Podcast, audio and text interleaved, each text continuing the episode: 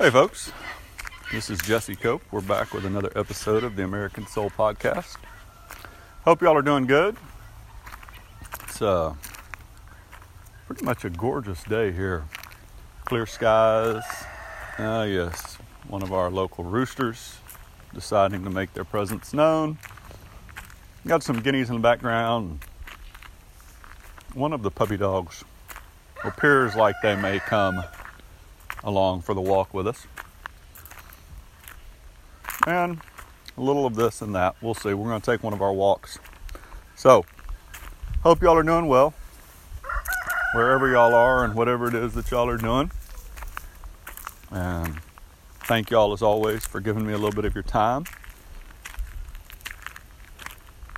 And for those of y'all that continue to spread the word about the podcast and help it keep growing, which I'm a little shocked by each time I see it. Uh, thank y'all so much. I'm very humbled and grateful for that. So, so we're gonna continue on since we're still in November with this day of Thanksgiving, humiliation, fasting, proclamation. These different days that have been proclaimed throughout the history of our nation. And it really is quite astounding, folks, to see as we read through these. I hope it is kind of illuminating for y'all as well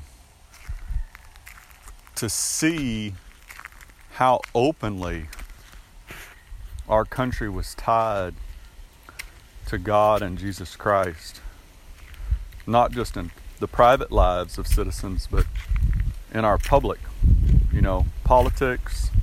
I mean, these were coming from elected officials, from Congress, and it, it just shows how disingenuous or dishonest or ignorant the claims today that America was not intended to be specifically a Christian nation, not a Muslim nation or a Buddhist nation or an atheist nation or anything else but a Christian nation.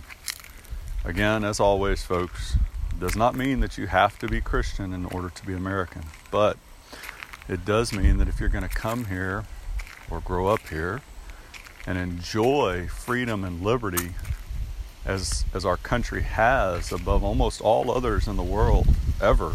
In fact, I, I probably would go ahead and say that above all others in the world ever then we have to abide by those teachings of Christ. And that has to drive the way we live in our private lives. And it has to drive the way we act in our public lives, whether that's as a professional, uh, working in oil and gas, out in the field, as a teacher, as a lawyer, as a carpenter, as a salesman, stay at home mother, whatever it is that you do,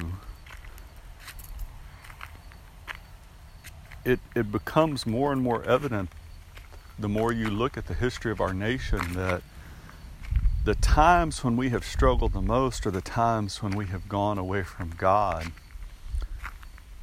And you see it clearest in our public lives, probably, folks, but our public lives are just a reflection of our private lives. And, and that's really, I've had a couple conversations recently. The ballot box is not where we're going to win our country back, folks. It just isn't going to happen. We've been trying it. We've been, we keep saying, well, next time, next time we'll get the right politician or, or we need this. And they, you know, if, if this politician just had just a little bit more support, the problem is that we have allowed these evil values of the left to creep into our society, our culture, our education in particular, and our families. And, and we want to pretend that we can compromise and negotiate and coexist with these evil values and support them financially. You know, the, the movies we watch, the TikTok or reels videos on Instagram or Facebook or whatever it is, you know, we want to be associated with this stuff still, even though they're openly promoting things that are undermining and destroying our nation. And then we want to think that there's not going to be any consequences for those actions. Almost got sidetracked here. more than more than you even realize, but we're going to go ahead and try and get back on track. So the first one that we're going to go through today was from April 15th, 1775. Uh, and this was a day of public humiliation, fasting, and prayer signed by the president of the Provincial Congress, John Hancock. In circumstances dark as these, it becomes us, as men and Christians, to reflect that whilst every prudent measure should be taken to ward off the impending judgments. All confidence must be withheld from the means we use, and reposed only on that God who rules in the armies of heaven, and without whose blessing the best human counsels are but foolishness, and all created power vanity. It is the happiness of His church that when the powers of earth and hell combine against it, that the throne of grace is of the easiest access, and its appeal thither is graciously invited by the Father of mercies, who has assured it that when his children ask bread, he will not be given a stone. If you're not familiar with that, folks, that's a direct reference to a verse out of the New Testament that, you know, if, if we, even though we're evil, know how to give good things to our children, then God, who is perfectly good, knows what we need and how to give us good thing. And, you know, if we, no father, if their child asks for bread, is going to give them a stone or a snake or anything along those lines. And so that's that's the reference, which I think is important to note because it just goes to show again that Hancock, when he's when they're talking about this, folks, they're talking about a Christian nation. They're not talking about Muslim or Buddhist or Hindu or atheist or anything else. They're specifically acknowledging that this nation is a Christian nation, uh, first and foremost. So, resolved that it be, and hereby is recommended to the good people of this colony of all denominations that Thursday, the 11th day of May next, be set apart as a day of public humiliation, fasting, and prayer, to confess the sins, to implore the forgiveness of all our transgressions, and a blessing on the husbandry, manufactures, and other lawful employments of this people and especially that the union of the American colonies in defense of their rights. For hitherto we desire to thank Almighty God, may be preserved and confirmed, and that America may soon behold a gracious interposition of heaven. By order of the Massachusetts Provincial Congress, John Hancock, President. Couple things really important here, folks, we've noted a few times. One, uh, the First Amendment was really created to keep favoritism between the different sects of Christianity, different denominations. And Hancock, kind of obviously before, but he's showing that mentality. The people of the colony of all denominations. That's the deal, folks. This is a Christian nation. It's not anything else. As I just said a while ago, it's not a Muslim nation, it's not a Buddhist, not a Hindu, not an atheist nation, not a deist nation. It is a Christian nation. And the point of the First Amendment was to keep any favoritism between Methodist or Baptist or Church of Christ or Protestant or Catholic or any denomination of Christianity from being favored over others.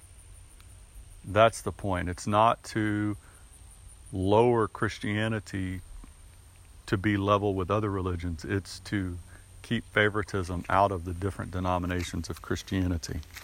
And then the second thing that I just think is interesting, you've started to notice a trend, I hope, as we've read through these days of Thanksgiving, that somewhere in a lot of these is a request for the blessings on the the agriculture and manufacturers and other lawful employments. You know, the, there was a great concern by the leaders about how the people were doing. You know, the the common everyday uh, teachers and carpenters and cattlemen and ranchers and farmers and everything. You know, the the the they were concerned and they wanted God's blessing on these people. And as a nation, they were asking all of them to, to bless those people as well. And I, I don't know, this is just kind of my own opinion down a little rabbit trail here, folks. But, you know, we need desperately those kind of people in our country. We need those tradesmen um, that have these kind of technical skills. And it's just another lie that the that the left has really promoted that we have to go to college in order to be successful. And that the whole goal of education has to be getting every single kid into college besides brainwashing them. And and it's just not true folks. It's absolutely not true. And our founders you know they saw this. The idea that that we cannot be or never should be again an agricultural based society is it's really pretty destructive. Um, but as I said, that's just a little side note. So let me see if we've got time here. Yeah, I think we've got time. We're going to read one more by uh, Mr. Hancock, who, if you don't know anything, I'll read you just a little clip again out of that America's God and Country encyclopedia. Hancock lived from 1737 to 1793. American merchant and revolutionary leader, president of the Providential or Provincial Congress, and he became really well known for being the first to sign the Declaration of Independence. That's why people say, "I need your John Hancock." They're talking about your signature, right? So on November the eighth, 1783 Governor Hancock from Boston issued a proclamation for a day of thanksgiving to celebrate the victorious conclusion of the Revolutionary War. John Hancock, Esquire, Governor of the Commonwealth of Massachusetts, a proclamation for a day of thanksgiving. Whereas these United States are not only happily rescued from the danger and calamities to which they have been so long exposed, but their freedom sovereignty, and independence ultimately acknowledged. And whereas the interposition of divine providence in our favor hath been most abundantly and most graciously manifested, and the citizens of these United States have every reason for praise and gratitude to the God of their salvation. Impressed, therefore, with an exalted sense of the blessings by which we are surrounded, and of our entire dependence on that Almighty Being from whose goodness and bounty they are derived.